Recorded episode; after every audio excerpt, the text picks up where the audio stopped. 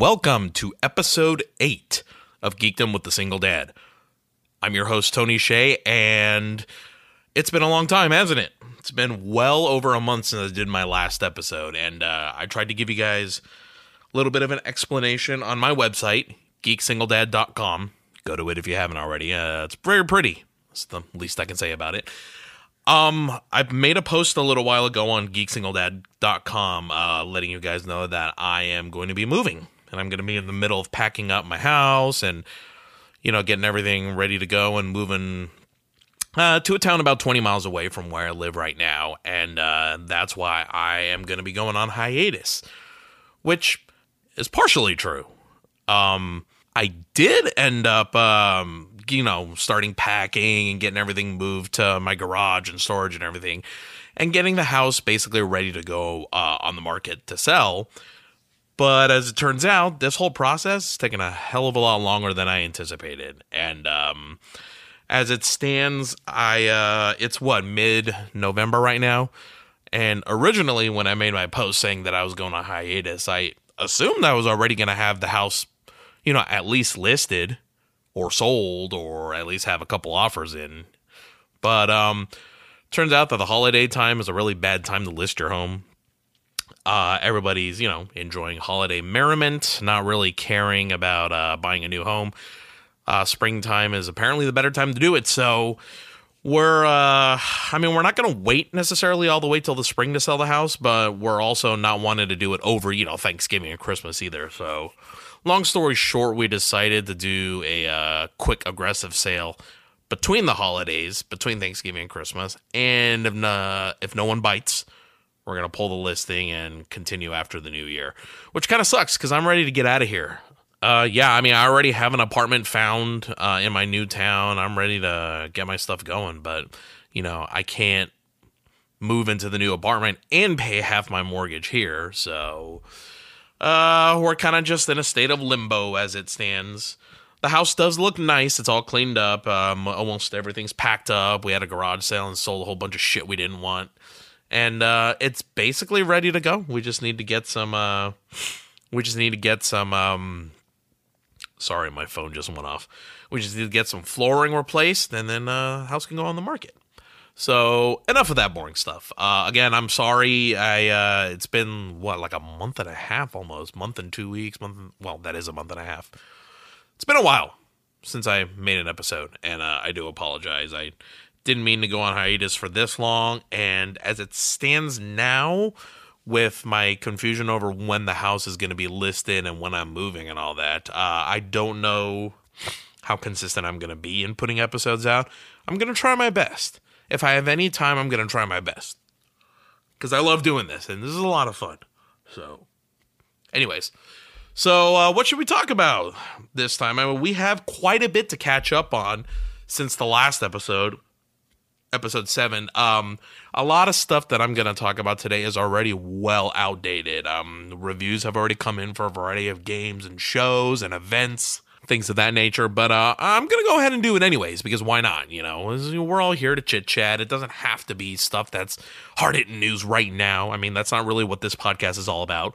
If you want the latest and greatest and some, you know, well formed thoughts about all those sort of things, you know, go check out podcasts like What's Good Games or whatever. You know, that's, you know, we're just here to talk. We're just here to talk about interesting stuff. So uh, let's start off with a little bit of television, shall we? Um, the last time we had an episode. I don't believe AEW Wrestling's uh, weekend weekend weekly Wednesday show Dynamite had debuted yet. And since then, we're what like five or six episodes in now. Gosh, it really has been that long, huh? So, anyways, AEW Wednesday Dynamite. How is it? Well, they're definitely. How do I put this? I love it. Let's just start it off right there. I love all the performers. I love AEW's vision. I love their style. I love that there's another wrestling company that I can watch now in addition to the WWE. Because let's be honest, WWE has gotten kind of stale. I know a lot of people are loyalists. Uh, you know what? I am too. I've been watching WWE for decades, and you know, it's I'm a loyalist, so I get it. But no one can tell me that the current Raw and SmackDown product is cutting edge and, you know, even interesting for that matter. It's just not. They're going by the numbers. They know they have no competition and it's just it's not exciting anymore. Now NXT is a different story. NXT does not seem to have Vince McMahon's fingerprints all over it. And as a result, it's a much more exciting and fresh show with a lot of new, younger talent. And that's really awesome.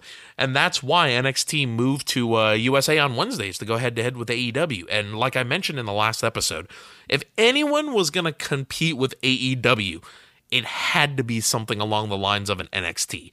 Raw and SmackDown wouldn't, it, it just wouldn't have worked. They're completely different entities. They do completely different things. Raw and SmackDown are your weekly soap operas.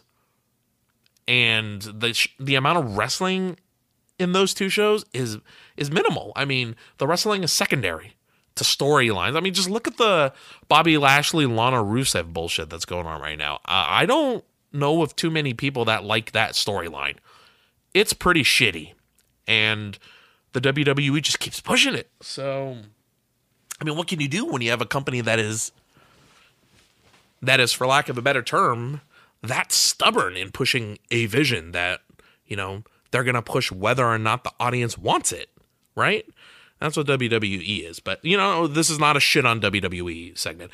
Um, AEW Dynamite, so awesome, so fresh, such good wrestling. The technical skills of these wrestlers is insane. I mean, it's not anything new. It's the type of stuff you'll see in Ring of Honor and uh, PWG and you know New Japan and whatnot. Basically, even NXT, I dare say. But just to see it on a weekly show like that is really cool. And so many of these guys, you know, so many of these younger guys, guys like guys like Jungle Boy, guys like, you know, uh the tag team private party, guys like Hangman Adam Page, guys like, you know, MJF who finally turned heel. We'll get to that in a little bit. Well, he always was a heel, but he finally turned on Cody. Um, guys like Sammy Guevara. I know a lot of people don't like him and his stupid tongue thing, but whatever. You know, he's incredibly talented. Guys like the Young Bucks, guys like Pac, guys like Shawn Spears. I mean, these guys are not household names, but the skill they have can pretty much knock any Roman Reigns and, you know, I'm, I'm drawing a blank here. We'll just use Bobby Lashley again. Any Roman Reigns or Bobby Lashley or, my God, Tyson Fury. That guy can't just. Ugh. I know why they used him. He's a big boxing name, but did you see that punch he threw where he missed his target by like half a mile? Worst working punch I've ever seen. But, anyways, seeing a cast of young guys like that being led by guys like, you know, Chris Jericho, Kenny Omega. Kenny Omega is young ish. He's, you know, but he's been doing it for a while, so I consider him a vet as well uh vets like Dustin Rhodes, Tully Blanchard's there to lead Shawn Spears. He's his manager. I mean, it's it's it feels very, and I hate to say this because I hate the comparison, but it's so hard to not bring up the comparisons. But it feels so much like WCW Monday Nitro back in its heyday when it was awesome. Uh, between let's say 96 and 98. It feels like WCW Nitro 96 98 and it's that's a good feeling because WCW blah, blah, blah, because WCW Nitro was one of my favorite. It's, it's it still is.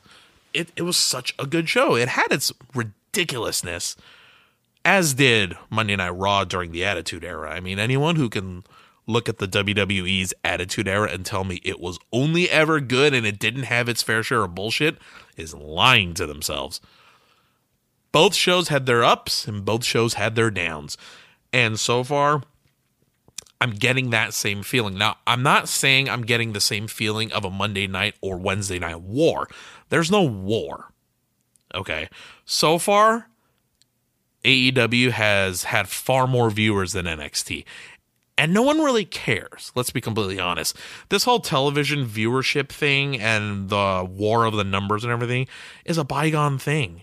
I mean, it was a big thing when cable was, you know, in its prime in the 90s and everything, but we're talking an entire world of streaming now. And where more people than ever are cutting the cord. So the numbers are cool to see, and it's nice to create a fictional, you know, head to head AEW war versus, you know, WWE. It's fun to do that. But I just don't think it matters anymore, not in today's day and age. But yeah, AEW has been pulling in some pretty good numbers. Um, nothing outrageous, nothing crazy. And it, truth be told, their viewership has been going down. week to week, and then it kind of bumped up again this last episode. But you know, it, it's garnering interest, and I like to see that. Um, what do I want to talk about as far as the past few episodes of AEW go? Uh, it was really cool when Jon Moxley showed up and DDT'd Kenny Omega through that glass, uh, that glass coffee table. That was kind of fun. I loved seeing Pac on commentary. And oh, while we're on the subject of commentary, how great is it to hear Tony Schiavone again? I mean, I don't want to say the guy was the voice of my childhood. He wasn't. I loved Nitro, but I watched Raw more. You know, that's just the truth. I, you know, it is what it is. So JR was the voice of my childhood, and whoop de doo, check it out. JR's here too. The announcing team is so good on AEW Dynamite. We have good old JR, Jim Ross. Okay, we have Tony Schiavone, a voice that I've missed so much, even if he wasn't the quote unquote official voice of my childhood. The guy's voice defined WCW and I love hearing him back. And maybe that's why uh, Dynamite feels like such a WCW type thing because Schiavone's there. But whatever, you know, he's there. It's awesome. And Excalibur. Now, I wasn't super familiar with Excalibur going into AEW. I knew of him from PWG, but I just wasn't as familiar with him as other announcers. And Excalibur is just this mountain, this wealth of knowledge. And having him there in this three man booth, which typically doesn't work as well as a two man booth. But having Excalibur there with JR and Schiavone, wow, I mean, this is this is a strong announcing trio, and I'm really glad they I'm really glad this is what they chose to do. So yeah, so that's enough about AEW Dynamite. It's a really good show. It's on Wednesday nights on TNT. If you're at all a wrestling fan, go check it out. I mean, this is this is wrestling with a minimal focus on soap opera e storylines. If you're into the soap opera e storylines, more power to you. Go on with your bad self. Go watch WWE. That's fine. No one cares. No one's judging you for that. It's not it's not bad or good. It just is. People like different things. Some people like to watch the actual wrestling part. Some people like the actual storylines. Some people like both. It is what it is. So, a little something for everyone now. Now that there's a little bit of competition in the wrestling world. So while I'm on the topic of wrestling, however, I want to talk about this mobile game that I've been playing for a really long time. Um, well, really long time, as in like the past two, three months. Um, excuse me, Oof, my voice. I heard about it on one of Conrad Thompson's wrestling podcasts. I want to say I heard it on an episode of 83 Weeks with Eric Bischoff. Could be wrong. Could have been an episode of What Happened When with Tony Schiavone could have been on an episode of Something to Wrestle with uh, Bruce Pritchard. I don't know. I forgot which one. Regardless, Conrad, thank you for uh, suggesting this game because it has, I don't want to say it has taken over my life. It hasn't, but it has taken over every single one of my work breaks and lunch breaks. And anytime I'm sitting around at like the car dealership or something waiting, this is the this is my go-to game. So 80s Mania Wrestling. What is it? Well, to start off with, and don't let this turn you off because this isn't my genre either. And I was initially turned off. But give the game a chance and you won't regret it. 80s Mania Wrestling is a card collecting game. So, what it is is it's got, you know, it's got uh it well obviously based off of the name it takes place during the 80s and also the 90s. Don't let the name fool you. You you can go all the way into the 90s too. And what you are is the owner of your own federation. You own it. You're the booker. You, you know, you have to deal with, uh, you know, sponsors. You have a budget to work with. You have to uh, book arenas, television every week, pay per views. Um, all these sort of things are under your control. It's it's really really awesome. And what you do is you compile a roster of wrestlers, of uh, match types, of managers, of sponsors, of arenas, and you compile or a collection of all these cards. You know, and these wrestlers are so clever. They're they're ripoffs of wrestlers you know. Now, obviously, this game is not um, affiliated with WWE or the old, you know, WCW or NWA or any of that. So they have to make up, you know, fake characters that you might wink, wink recognize. For instance, Dude Brohan. Okay. Dude Brohan is my world champion right now. He is a how shall I put this delicately? He is a very tall, uh, muscle bound blonde with a blonde goatee and a bandana and 24 inch pythons, brother. You, you, get what I'm saying? And he's very clearly Hulk Hogan, but he's Dude Brohan and his mannerisms are all Hulk Hogan's, and his finisher is, I think it's called like the dude leg drop or something. So it's clearly Hulk Hogan. And then you have a guy like, um, let's see, my television champion right now is Arizona Chance. Basically, he's an Indiana Jones ripoff. Take one look at him and you know he's Indiana Jones. Um, his manager is Mr. Bonsai, basically Mr. Fuji. Uh, who else?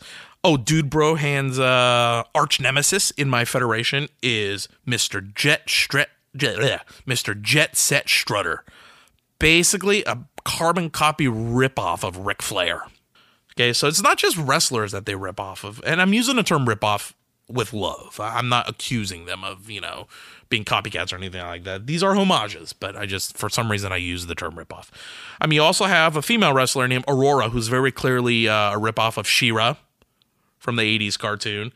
And what else? Oh, you have the Van Winkle family. Devin Van Winkle, Terry Van Winkle. These are the uh, Von Erichs. Uh, an analog for the Von Erichs. And let's see. I think. Oh, there's a Teen Wolf ripoff. There's an Elvis ripoff. There's a uh, there's even one character named Zen who is basically an homage to Link from the Legend of Zelda games. Just a soup, a ton of fun. There's the Terminator. There's a couple robots. There's Starman from the uh, Nintendo, the original NES Pro Wrestling game. You remember Starman? You remember pro wrestling? That was oh my goodness. I still play that game sometimes on my uh, emulators. So much fun. But yeah, that pink Starman guy with that song playing when you oh, so much fun.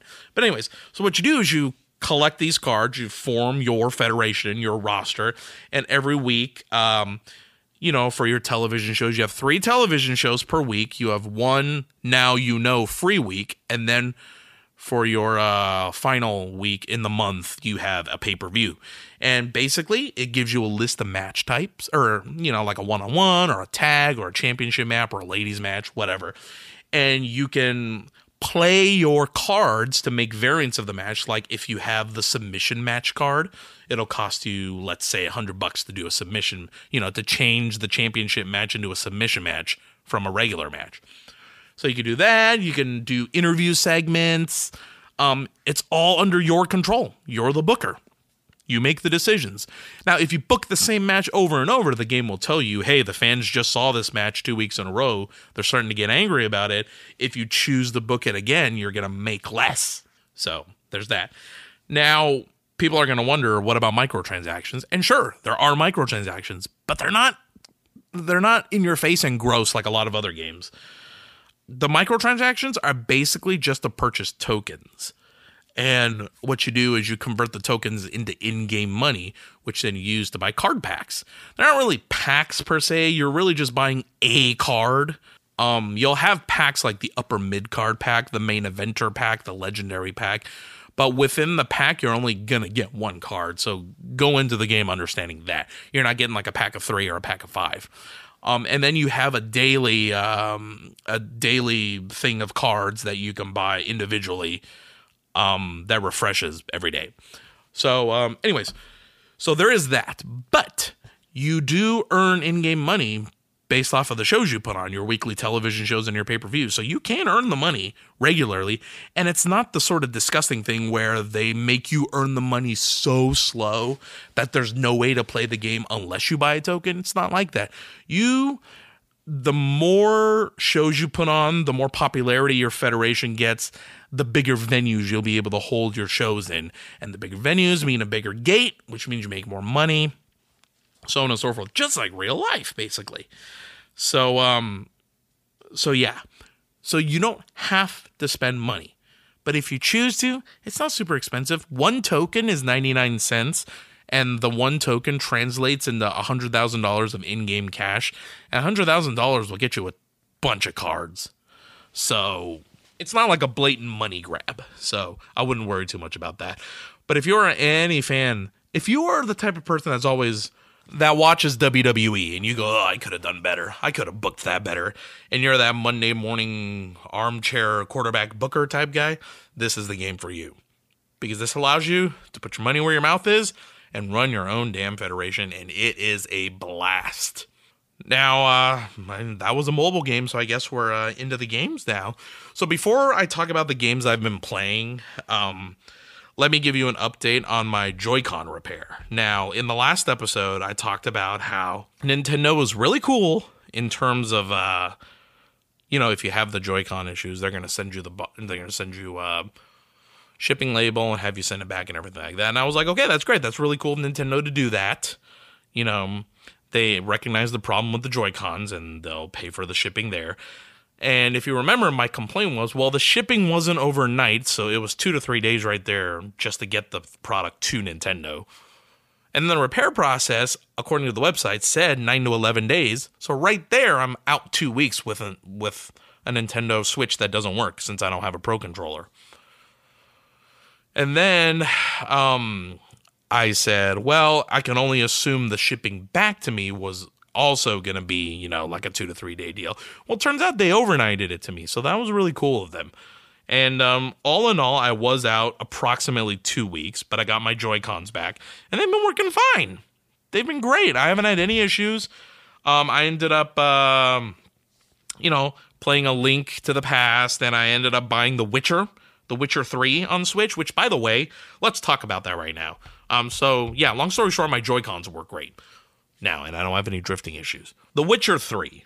I see a lot of people online going, well, I already have The Witcher, and I have it on PC because I'm PC Master Race. Suck it, PC Master Race. And then there are people on like, you know, PS4 and Xbox One who have already had it. I mean, they bought it when it came out, and they have all the DLC and all that. So they're wondering to themselves, well, why would I get it on Switch?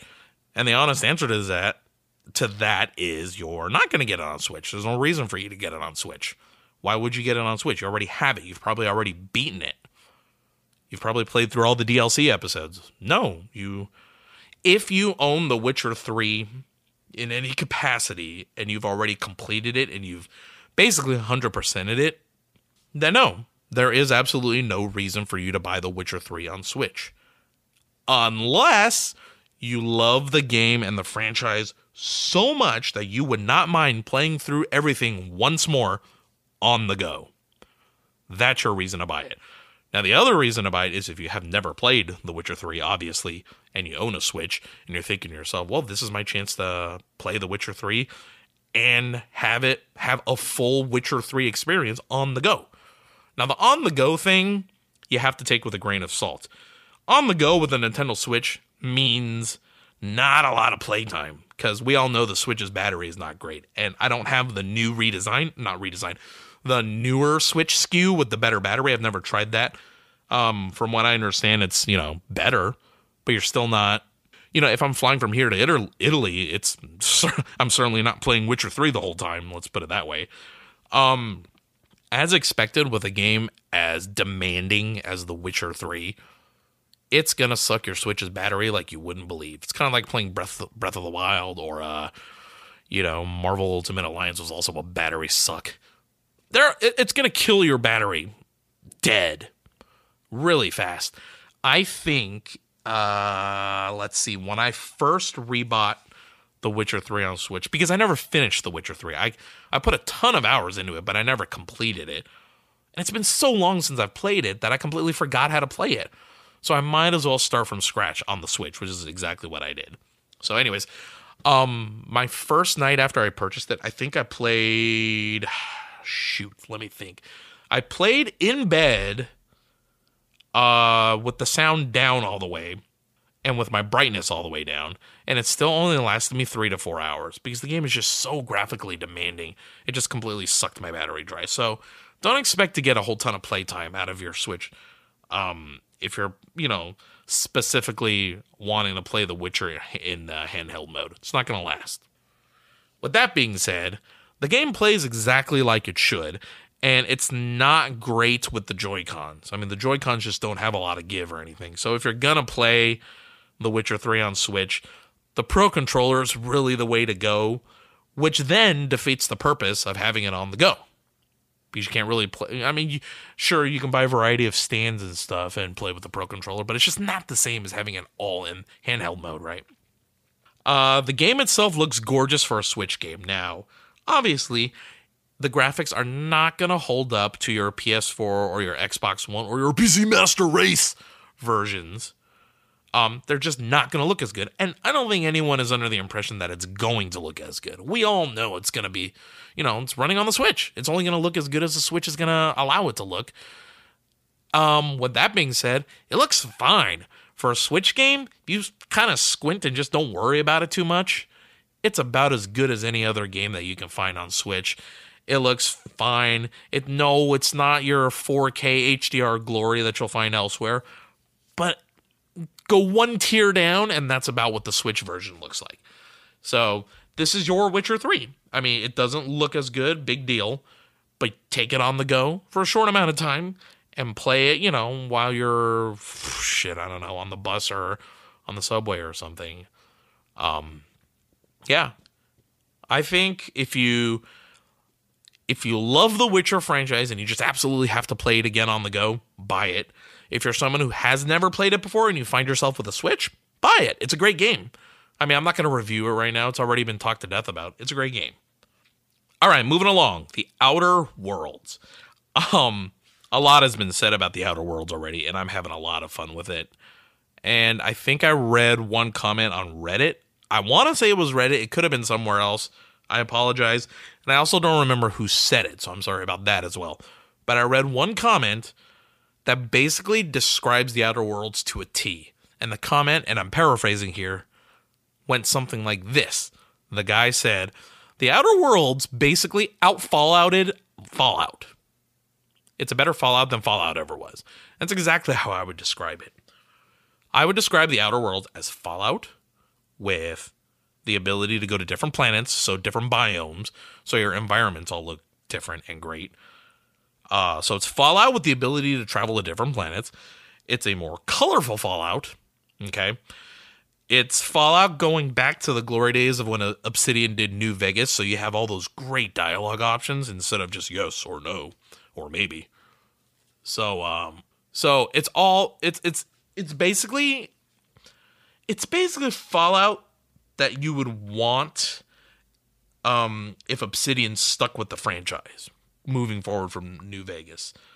I don't know if that made sense. I kind of just blabbered there, but but it's a lot of fun, and you're gonna jump into it and immediately be like, "Yes, this feels so familiar." It's got a little bit of a Mass Effect-ish type uh, flair to it because you're flying around from planet to planet on your ship, and then every time you, you know, disembark from your ship to go on missions, you'll have to pick your crew. So it's very similar to that. You, you know, you build up, you collect for lack of a better term. It's like human Pokemon. You collect characters along your way that join you on your ship, and uh, you know when you go to different planets for missions, you can select who you want to come with you. So in that sense, it's very Mass Effectish, and um, it's not. So Obsidian did a very clever thing, I think, in Outer Worlds. Um, the Outer Worlds is not an open world game. However, the way the levels are designed, it's designed well enough to trick you into thinking you're in an open world. Um, you you know have multiple quests going on at once, so you can choose to tackle those uh, in any any order that you want. You know, you can just mainline in and do the main quest all the way through, or you can spend some time on side quests and do whatever. So with that kind of freedom, it gives you the impression that hey, this is an open world game because I can you know tackle the story uh, in whatever order I choose. Um, truth be told, the missions are all fairly linear. Um, you know, you're gonna get a mission to go from point A to point B and find out if someone is still alive, for instance, or you're gonna have your fetch quest or whatnot, and you're gonna be going from point A to point B. Now, as you go from point A to point B, it's not so linear that you're basically just walking on rails, for instance. I mean, the the world between point A and point B is made in such a way that it looks open world. You can veer off the path. You can go exploring little caves that you find. You know, you might run into a character that's sitting down, you know, injured and you need to help him or her. and so on and so forth. So it feels like an open world. But if you back off a little bit and look at the actual map itself, it, it's all kind of directing you from one direction to another. It's just not as anal about keeping you, quote, on the path from point A to point B. Does that make sense? Um, I don't know if I explained it well, but so long story short, The Outer Worlds is a very linear game. Each level has its linear path, but it's disguised. The linearity is disguised under the under the uh how do I want to put this? Under the I can't think of the word. It's disguised as an open world level when it's not. And as long as you're not going out of your way to prove that this is a linear level, as long as you're not an asshole like that, the game will feel like an open world Fallout game. Hey there, everyone. It's Tony Shea, the host and creator of Two Speak Geek. And I want to take a moment here to tell you guys about Anchor.fm, which is the easiest way to record a podcast or host a podcast for that matter. Uh, if you haven't heard about Anchor, it's the easiest way to make a podcast, like I just said. Let me explain. First and foremost, it is free. Doesn't cost a penny to get started. You just, you know, sign up for an account, do your thing, record it, and it's hosted for you. There are creation tools that allow you to record and edit your podcast right from your phone or computer. So if you're out and about, just do it on your iPad, your tablet, your phone, whatever. Anchor will distribute your podcast for you so it can be heard on, you know, popular sites such as Apple Podcasts, Spotify, Google, and many, many more. You can also make money from your podcast with no minimum listenership. So that's kind of a big one. You don't need any min- minimum listenership to get started with some sponsorships. It's everything you need to make a podcast all in one place, one app. If that sounds interesting, download the free Anchor app or go to anchor.fm to get started today.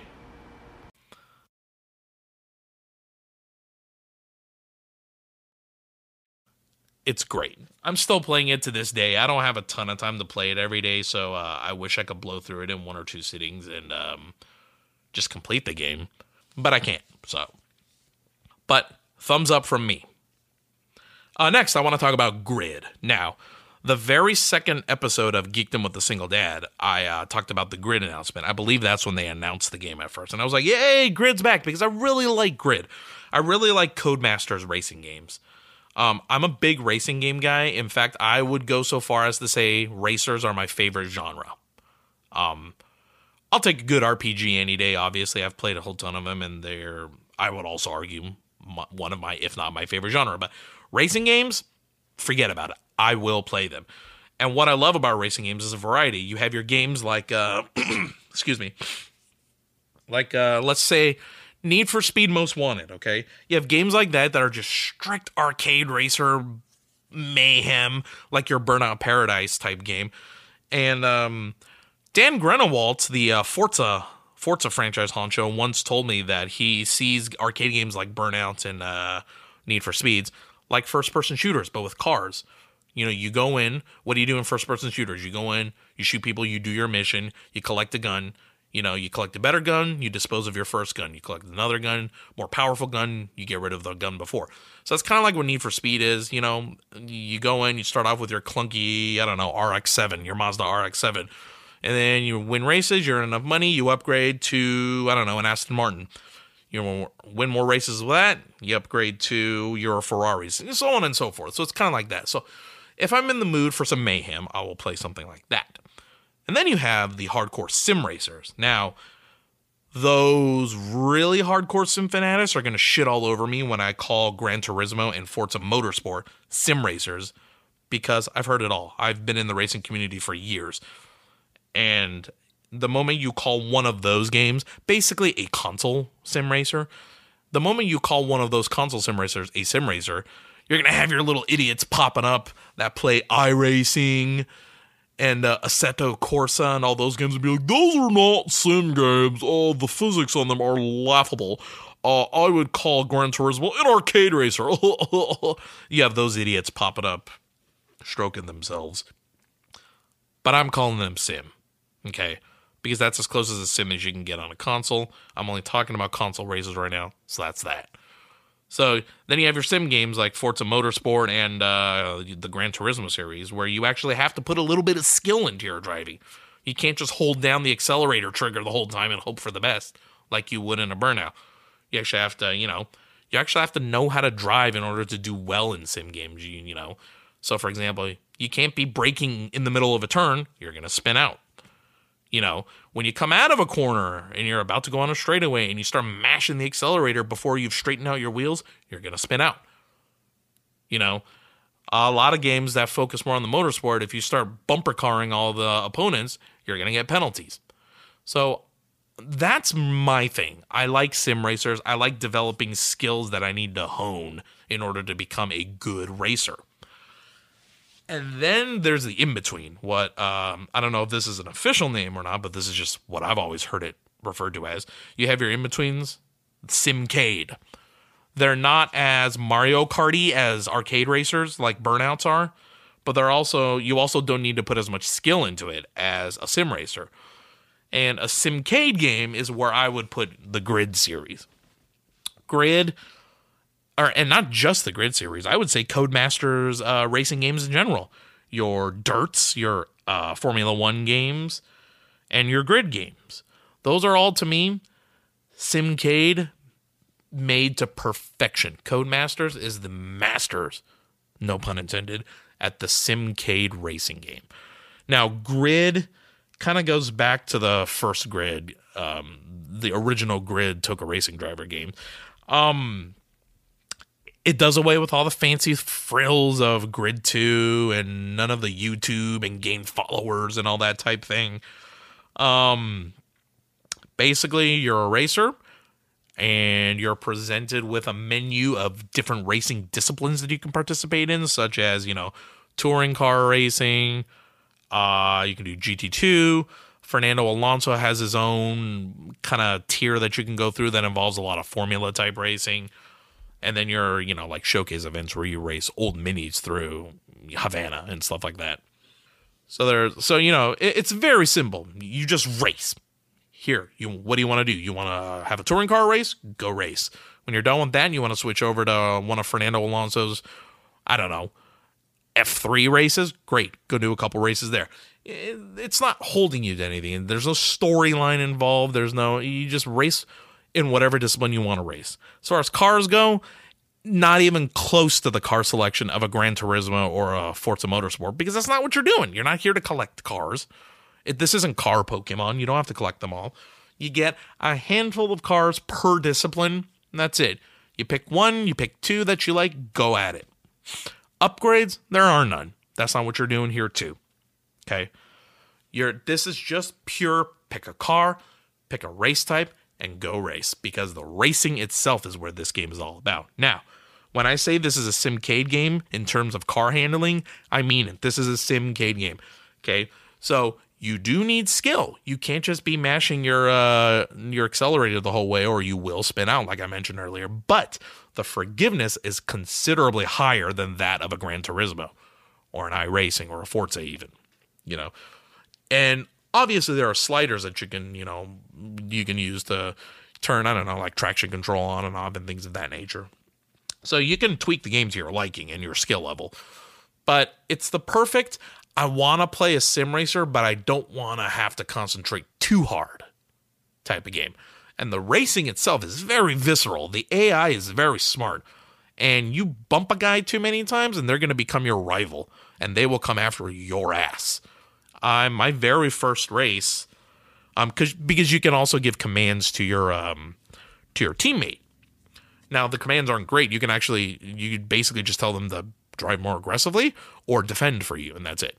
But it's nice to have, and it's nice to have your your uh, manager talking in your ear and stuff like that. So, but my very first race, I came out of a corner too fast and accidentally sideswiped a guy, knocked him off the track, and he immediately got this red racing helmet icon above his car, and it said "So and so is now your rival," and I was like, "Great." So I finished the race. There's always two races per race. So in the second race, I started off, I forgot that this guy was my rival. And I'm driving along my merry way, and this fucker comes up behind me and rams my ass right off the road.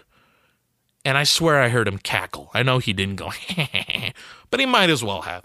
And that was really shitty, but at the same time, very cool. that um, you know, these rivals that you build up will fuck you up if you, you know, if you do the same to them. So, um I did not buy the deluxe pack, so I didn't pay for all the seasons and everything. And I don't really know what the seasons involve. I assume just more cars and more events, and that's it. So, so we'll see. But Grid, um, if you're at all into Simcade racers, you know, like Drive Club or uh, what else is a good Simcade? You know, like um, like your dirt games, not Dirt Rally. That I would consider a sim sim. But you know, the older dirt games like Dirt 3 and whatnot, and your F1 games and uh, things like that, then yeah, give Grid a shot. It's a lot of fun. Okay, and the final game I want to talk about today was a game that just came out this last week Star Wars Fallen Jedi. And it's so much fun. I mean, I'm a Star Wars nerd, so it, was going to happen. I mean, this game was a buy first day it came out for me. And I'm really glad I did. And I'm really glad that we now have a Star Wars game that is just so unabashedly simple, a simple singer singer. Oh my god single player campaign and that's it. There's no multiplayer, there's no micro microtransactions. Um I think there's one deluxe edition that's like an extra 5 bucks or something and all it is is it gives you a couple of cosmetic skins and that's it. If you don't want it, don't get it. I didn't want the cosmetics, I didn't get it. You should earn them all in game anyways. So um it's just it's it's what games used to be. Don't you remember? You went to well, for me it was the Wherehouse in LA where I grew up you you know you went to the Wherehouse you paid your 50 bucks or whatever and you got a game and it was a single player game on a cartridge that you just played and once it was over it was over. And that's basically what this is. You go you buy the game.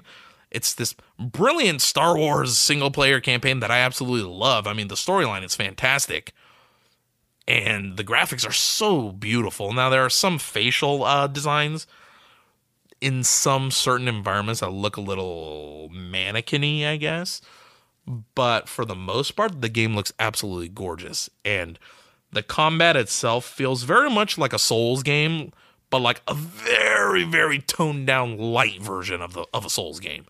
So stuff like dodging and parrying are going to be very, very important. You can't just go in with your lightsaber swinging because each enemy has their own weaknesses and strengths. And you know, if you're just going to button mash, you're probably even on baby ass baby mode. Sorry, what's good games for borrowing that term even if you're playing on that, if you're just going to go in button mashing, you're going to die because, you know, that's just not how it works. So you have your regular stormtroopers, you know, which you can button mash with. That's pretty easy, but, you know, it's not as fun as deflecting blaster bolts back and doing all and, you know, doing force push and all that. And then you have your scout troopers that can actually block your lightsaber attacks. And, you know, just like I said, it's like a Souls game, like a very light version of a Souls game. You got to uh, timing is important, parrying is important, dodging is important, and you just figure out the patterns. Super easy. Um, it's a very simple. It's a very simple concept. You just basically go, you follow the story, you go from planet to planet to planet. Each planet has each each planet basically has its own big puzzle element that you got to solve in order to complete quote unquote the planet and get back to your ship and move on to the next planet. And right there is your gameplay loop. That's it. And it sounds simple, it sounds boring, but it's not. If you're any fan of Star Wars and when you hear the of a lightsaber turning on, you get goosebumps like I do, then this is going to be this game is going to be worth it to you. It's just absolutely worth it. So, uh, that's all I'm going to say about that. There are far better impressions all around the internet from people who have actually completed the game. Um, I'm only a couple of days in, so I think I've only unlocked four planets so far. I don't know how many there are total. So, but uh, it's highly recommended for me, a diehard Star Wars fan. Now, while we're on the topic of Star Wars, I want to give uh, Disney Plus a little mention. Um, I'm I was super excited for Disney Plus. I mean, I had that thing prepaid the moment that you could start paying for it, and for the most part, it doesn't disappoint. My two kids love it. And right there, it's worth it to me. I mean, the fact that they can watch the shows that I grew up with, like Tailspin, Rescue Rangers, uh, Goof Troop, Darkwing Duck, the old X Men animated series, um, my guilty pleasure, X Men Evolution, the old Spider Man from the 90s, all those types of shows, plus all their beloved Disney films like Little Mermaid, Hercules, and all that sort of stuff. Right there, just for my kids, it's worth it. Totally worth it. For me, being such a comic book guy and a Star Wars guy, it's also worth it, even if it doesn't have everything. Now, you're going to go into this, and there's going to be a lot of stuff that you can select. For example, the movie Homeward Bound. Okay. You're going to select it.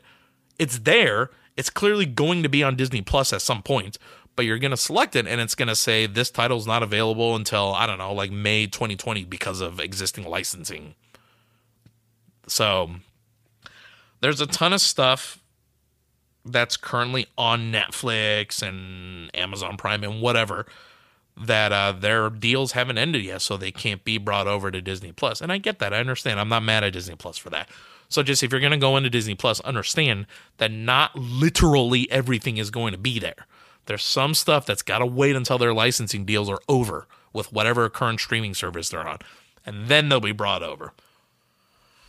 And you know, as with any streaming service, take DC Universe online for example. It's going to start with a little bit of a hiccup and then it'll just continue to improve as it moves on. Now, I know a lot of people are already bitching and complaining because, uh, for example, The Simpsons is being cropped weird, so a lot of stuff has been cropped out, a lot of stuff that's important to jokes.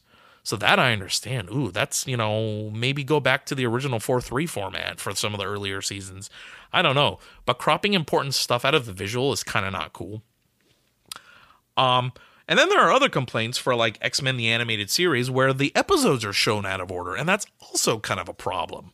Um, I don't have it. I don't like take the X Men Animated Series for example. I don't have it memorized, like the episode order, so it doesn't really affect me. But a lot of people out there are diehard fans, and they have that stuff memorized, and they know exactly what episode comes next. And when it's all shuffled out of order, I can only imagine how annoying that is. So so I'm sure it's something Disney will fix. I don't have I don't I don't have any doubts about that. And other than those little niggles, the service is fantastic and almost I, I mean, not almost everything, that's a lie, but so much stuff is presented in 4K HDR and it just looks so gorgeous. I mean, like the original three, the original trilogy in Star Wars, A New Hope, Empire Strikes Back, and Return of the Jedi. Those are all presented in 4K HDR, and they look so fantastic. McClunky aside, they all look great. And this is the best Star Wars has ever looked, the original trilogy. So I think it's worth it. It's pretty cheap. I ended up doing the bundle for $13 a month with uh, Disney Plus, Hulu, and uh, ESPN. And the ESPN app is pretty cool as well. I mean, I, you know, first of all, I love football. So right there, I can get a bunch of college games on the weekends. I don't have cable, so I wasn't able to watch them uh, at all. But on top of that, you get all the episodes of 30 for 30, which is one of the best documentary series ever. And um, they used to be available on Netflix, but they're all gone now. So I'm glad I'm able to get them in some capacity on the ESPN app. So now, anyways, yeah. So uh, while talking about the Disney Plus app, I mentioned 4K HDR for a lot of the um, movies and stuff like that. And that's what I want to bring up the main focus of today's episode. Um, first of all, I want to say a big thank you to NVIDIA. Okay, they provided me with a review unit of the newest NVIDIA Shield Android TV unit or console, whatever you want to call it. Um, the one they provided me was the regular one, not the Pro. There are two a bunch of huge differences between the two, which I will mention in a second. But um, they provided me with the new NVIDIA Shield, and um, I've got, and this is not me trying to brag, this is me just making a point. I have in my house every Shield device ever made, starting with the Shield handheld, moving on to the Shield tablet, then moving on to the first generation Shield, then the Shield refresh in 2017 where they shrunk it, and now this current Shield. So I have every Shield device and I've been able to watch this Shield brand, the Shield franchise, this this concept, this device evolve from a handheld type console streamer thing all the way to what it is now. And it's really quite amazing what Nvidia has done. But the downside to their Shield devices has always been their price. You can get a Roku or you know like a chromecast or an amazon prime uh, or i'm sorry an amazon fire stick for like i don't know like 30 40 bucks And then you move on to your premium streamers like your Apple TVs and stuff. And those cost well into the hundreds. Now, Apple can get away with selling their shit for $200 or $150 because they're Apple. You know, people are sheep. They'll buy Apple anything. You, you put an Apple logo on a piece of shit and they'll buy it. And I say this as an Apple consumer myself. So just calm down. Now, Nvidia will charge a premium price 200 140 whatever for their uh, shield products. But as much as i love nvidia and my pc is outfitted with just nvidia shit all over the place as much as i love nvidia unfortunately they don't have the name and brand recognition as an apple. So people are going to look at these two products side by side and go well why am i paying the same for this when i can pay the same price for something i know so there's that so i always think that the shield could have been an incredibly successful competitor if not for the price. And here's the thing the NVIDIA Shield is worth the price. It's absolutely worth the price. It's worth the 150 or 200 depending on whether you go regular or pro. It's worth it. Every single penny. It just doesn't have that that logo of the apple with the bite out of it. So immediately it's it's fighting a losing battle right there. And right there, that shows you how strong branding is. Um, but, anyways, so the NVIDIA Shield. So, what's new with this 2019 model? Well, first off, the thing, the unit itself is very different. Now, the original Shields all came looking like a little micro console. They were, you know, rectangular. They had that little green, you know, what do you want to call it? Like a chevron swoosh thing across the front that lit up when you turned the device on. And, you know, that was it. You hit it behind your TV or to the side of your TV or whatever, and it looked really nice. It was a little black rectangular box thing.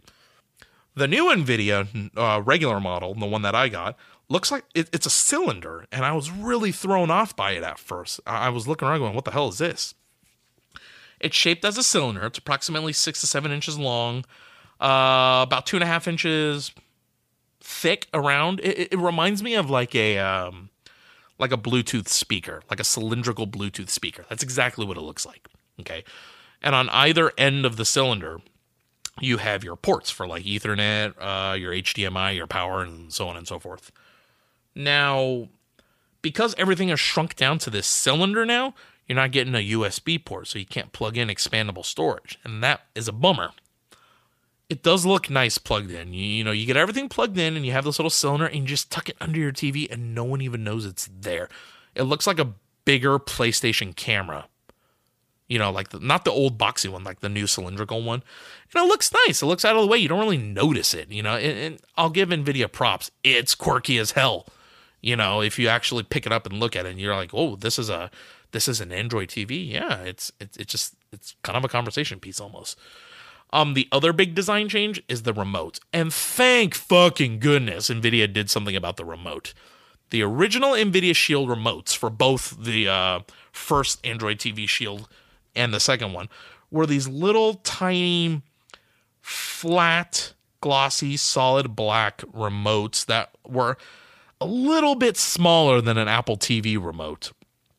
And they always got lost. They were being lost in the couch cushions, they were falling behind the TV.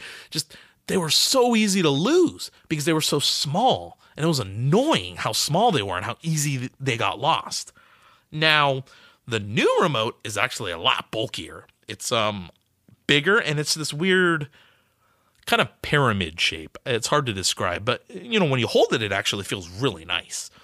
So it's bulkier. It's actually remote control sized. It's pyramid shaped, so when you grab it, there's no doubt what you're grabbing. It has actual physical buttons. It doesn't just have like little like a little touchpad or slidey button thing like the Apple remote does. Because I hate the Apple TV remote. That that, that touch swipes screen thing, pad thing is so annoying. Um, there's a dedicated Netflix button, which I thought was kind of cool.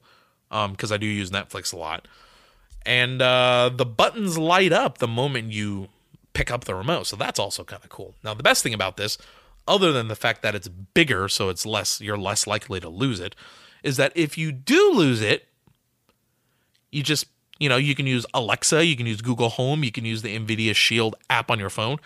You just do the find remote function, and your remote will start beeping, and you just look for it. And that's really cool. So, uh, aesthetics aside, uh, the verdict is I like it. Uh, let's go into the meat and bones of it. Now, not a whole ton has changed. Um, the NVIDIA Shield does run off of Android TV, so most of the changes you're going to find are going to be Android based, depending on what uh, you know what version of Android they have pushed out. So, the version of Android that's on the 2019 NVIDIA Shield is basically the one that I had on my old Shield because I like to keep my shit updated uh, to the newest software. So it is what it is, you know. Uh, the thing I think the biggest software, uh, let's say, feature that the 2019 Shield offers is AI upscaling. Now, you're gonna think to yourself, "Oh, big deal! My 4K smart TV does this already. It upscales, you know." Old, eh, I don't know, like DVDs or 1080p shows on Netflix or whatever, it'll upscale it already. And sure, uh, I get it, it does, but not the way NVIDIA does it. Now, I don't know what kind of technical voodoo goes into NVIDIA's AI upscaling, but their upscaling looks so much more sharp and so much more natural than just your typical upscaling. Now, to prove their point, and I'm really, really glad NVIDIA did this, this was probably the smartest thing they could have done if they're going to be touting a new feature like AI upscaling. The smartest thing NVIDIA did was they included a feature where you can toggle a demo mode on or off. Now, how this works is uh, let's use The Office on Netflix, for example. Okay, this is exactly what I used uh, for my example. I turn on The Office on Netflix. Now, The Office on Netflix is not 4K. Okay, so it runs on 1080p. Pop it on. You uh, turn on AI upscaling, which is I believe is on by default already. It's like one of the first three things in the settings menu when you go into it. Uh, you go down the menu, you turn on demo mode. Now, what happens is you're watching The Office. Okay, you know it's being upscaled now because the feature's on. And what you do is you push the menu button if you turn on the demo mode. You push the menu button and it'll split the screen between original and upscaled. And you can slide, you know, the little slider thing over that you see on comparisons online. Just move it over, keep it in the middle, do whatever you want to do. And it'll show you what the original 1080p looks like and what the now upscaled version looks like. And as far as upscaling to 4K goes, I'm going to go on record as to say, uh, I'm, go- ugh, I'm sorry.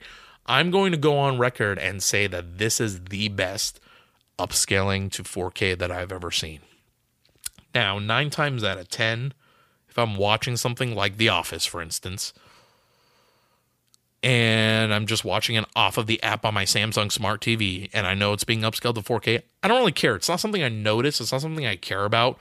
The show looks fine. You know, it's not like I'm watching an old VHS tape on a 65 inch 4K TV where you can tell this is from way back in the day and it's being stretched to an ungodly ratio and the amount of noise is just obscene. It's not like that. So if I'm watching The Office just on my regular TV, it looks fine. There's nothing wrong with it. I'm not going to pick it apart. But if I can see the AI upscaling quality side by side with what I was watching and what I was okay with before, it blows my mind. It looks like true 4K. It's not true 4K, but it looks like it. And NVIDIA did a really, really awesome thing there. And honestly, I just have it left on. I just want all my shit to look as good as it possibly can. You know, I have a big TV. I mean, Uh, I know some people have their 80 inches and bigger and whatnot and projections and everything. 65 is pretty big, especially considering how small the apartment I'm going to be moving into is. So to me, it's a pretty big TV. It's a good size. And I want everything to look as good as possible on it. So I'm leaving the upscaling on. And NVIDIA, I think just between Game Stream, where you can stream your PC games to the Shield, between that and AI upscaling, you're going to have a customer in, in me for life. I love my Shield, and I've loved the Shield ever since the handheld days. I'm going to continue to love it if they keep making innovations. Well, I don't. Let's not call it an innovation, as they keep making improvements like this. You know, make my shit look as good as it possibly can on my TV. You've got yourself a loyal customer. Now, the downside controllers no longer come with the Shield, which is a big bummer because I remember when the first NVIDIA Shield TV Android TV set top box thing launched, it was launched as a console first. I remember I was there at GDC at the press conference, at the reveal. I was there. I was physically there. So I remember everything. They, you know, they were like, "Can it run Crysis? Yes, it can run Crysis 3. Look, I remember all that. It was being touted big time as a console first. We are now into the third generation of the Shield TV set top box, and clearly the console part, the gaming part, is being shoved to the background because now your Shield TV doesn't even come with a controller. Now, controllers will work with it. Your DualShock 4 and your Xbox One controllers and pretty much any Bluetooth controller should work with it. And I did confirm with NVIDIA that any existing NVIDIA controllers from like the older Shield TVs will also work with the current Shield. So that's good. I mean, chances are you've got a Bluetooth controller in some fashion lying around at home that you can connect to your Nvidia and you know game stream games or play on GeForce Now, which is like their kind of like their PlayStation Now. It's a streaming service. Uh, still in beta, if I'm not mistaken. I could be wrong there, but I've been using it for so long now, um, that I kind of lost track of whether or not it's in beta or if it's officially launched yet. But, anyways, so, uh, so you're not getting a controller anymore. Kind of a bummer, but it is what it is. You know, I don't know of too many people that were that were buying a Shield specifically for game stream in GeForce Now, anyways. So now I use it like crazy because I love being to sit on my couch and play my PC games on the TV. So, you know, but I believe I'm in the minority. What can you do, right? And the other thing is, there are two models of the shield. Now, the weird cylindrical one is just your regular shield model. And then you have your Shield Pro, which goes back to the kind of rectangular, um, the uh, what is it, rectangular shape with the you know the the chevron swoosh and all that. So there's that, and the Shield Pro is basically the exact same thing, but you do get a USB port and you get a little bit more RAM, and that's about it, and more storage if I recall. So uh, there's your difference between 150 and 200 you know, whichever one is more for you, go for it. Um, the regular cylindrical shield that I have works perfectly, and that AI upscaling is just insane. So, anyways, I think that'll do it for uh, episode eight. I don't have an album of the week this week because it's been so long since the last episode that I forgot that that was even a thing that I was doing and forgot to put it in my notes. So, unless you want me to not put any thought into it and just pull it out of my ass, I don't have an album of the week for you. So I apologize for that. Um, I don't know when the next episode will be coming simply because I don't know how this moving thing is going to work. So I don't have a schedule. But I'm going to try my best to get one out in a reasonable time. Okay. So fear not. Uh, once again, you can follow me on Twitter at ToneZone81. That's T O N E Z O N E 8 1 on Twitter.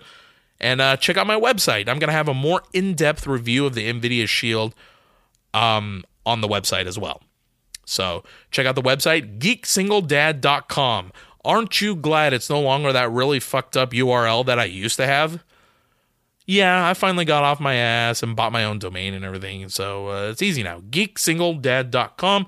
You can also follow me on Facebook at the Geekdom with the Single Dad uh, Facebook page. So just look that up and I should be there. Uh, once again, I'm Tony Shea, your host. Thank you for listening. Bye bye.